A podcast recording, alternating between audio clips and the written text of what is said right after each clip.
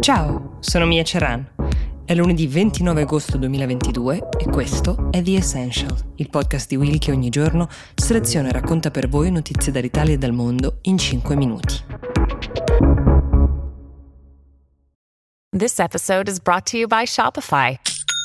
Forget the frustration of picking commerce platforms when you switch your business to Shopify, the global commerce platform that supercharges your selling wherever you sell. With Shopify, you'll harness the same intuitive features, trusted apps, and powerful analytics used by the world's leading brands. Sign up today for your $1 per month trial period at shopify.com slash tech, all lowercase. That's shopify.com slash tech. A volte curando un podcast di attualità mi tocca il difficile compito di descrivere a parole delle immagini talmente potenti che ne basterebbero veramente pochi secondi per darvi l'idea di quello che sta accadendo. Ci provo lo stesso. L'immagine che vi voglio veicolare è ripresa dall'alto. C'è questo lembo di terra, una striscia larga forse qualche metro, lunga invece qualche chilometro, emerge da una massa fangosa e liquida, è l'unico punto di terra quasi asciutta. Su questa striscia sono accampate centinaia di persone, una sull'altra, con carretti sui quali hanno caricato tutti tutti quanti i propri averi o almeno quelli che sono riusciti a salvare dall'ultimo monsone, dal monster monsoon, il monsone mostro come lo hanno ribattezzato, il delirio di piogge che sta funestando da giorni il Pakistan, che fino ad ora ha ucciso oltre mille persone, 110 solo nelle ultime 48 ore, ne ha lasciate milioni nella condizione di precarietà che vi ho appena descritto, appollaiati su un lembo di terra che non è dato sapere per quanto resterà emerso, mentre il resto di villaggi, di città, città intere viene percorso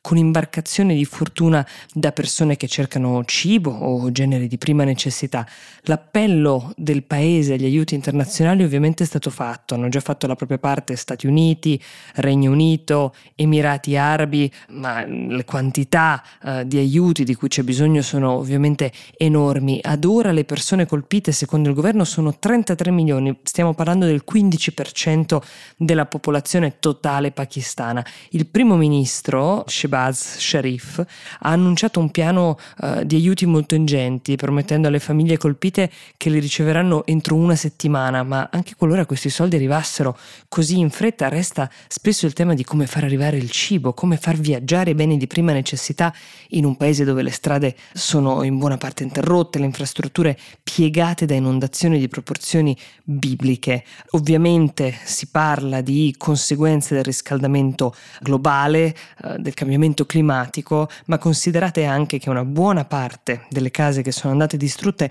sono le cosiddette mud homes, cioè le case di fango, quelle costruite da persone poverissime in zone notoriamente a rischio perché troppo a ridosso di letti di fiumi, posti in cui non si sarebbe potuto costruire, ma dove l'indigenza ha concesso a chi aveva bisogno di farsi una casa permessi che non c'erano, che non sono stati neanche ovviamente conferiti formalmente. È un disastro ambientale con una ramificazione di potenziali conseguenze impressionante. La prima tra tutte è quella di un'emergenza sanitaria causata da tutte le malattie e le infezioni che si trasmettono con l'acqua.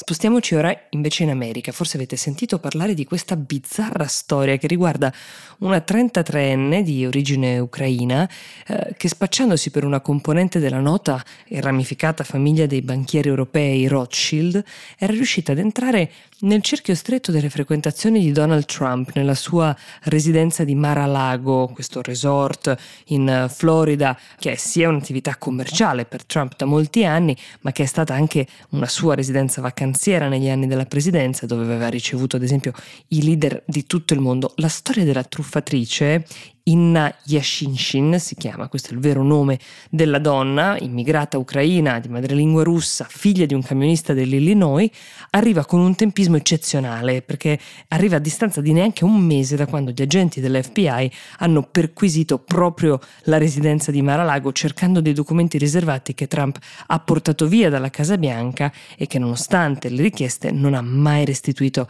agli archivi nazionali dove eh, sarebbero dovuti essere. Nel gennaio del del 2022 qualche scatolone di documenti Trump lo aveva restituito e tra quei documenti c'era del materiale classificato sulla sicurezza nazionale. Per farvi un esempio, parliamo di elenchi ad esempio di nomi di spie che lavorano all'estero per conto degli Stati Uniti, quindi persone che rischiano la vita su base quotidiana qualora la loro identità eh, dovesse essere scoperta anche per sbaglio. E questi documenti sarebbero stati conservati in una residenza, appunto quella di Mar-a-Lago, che non avrebbe potuto garantire la sicurezza necessaria per il via vai costante di ospiti da tutto il mondo, di ogni provenienza, perché dicevo la notizia della presenza della finta Rothschild che ha aggabbato tutti quanti sembra cadere a fagiolo proprio per dimostrare con quanta noncuranza siano stati trattati dei documenti così importanti e quindi anche la vita di alcune persone, perché per scoprire la sua vera identità, della finta discendente dei Rothschild, sarebbe bastato un controllo documenti, i suoi passaporti erano falsi, non esiste alcuna Rothschild sua coetanea nel mondo con quel nome e l'ente che gestiva lei stessa per i bambini poveri in realtà raccoglieva fondi per attività criminali. The Essential per oggi si ferma qui, io vi auguro una buona giornata e vi do appuntamento a domani.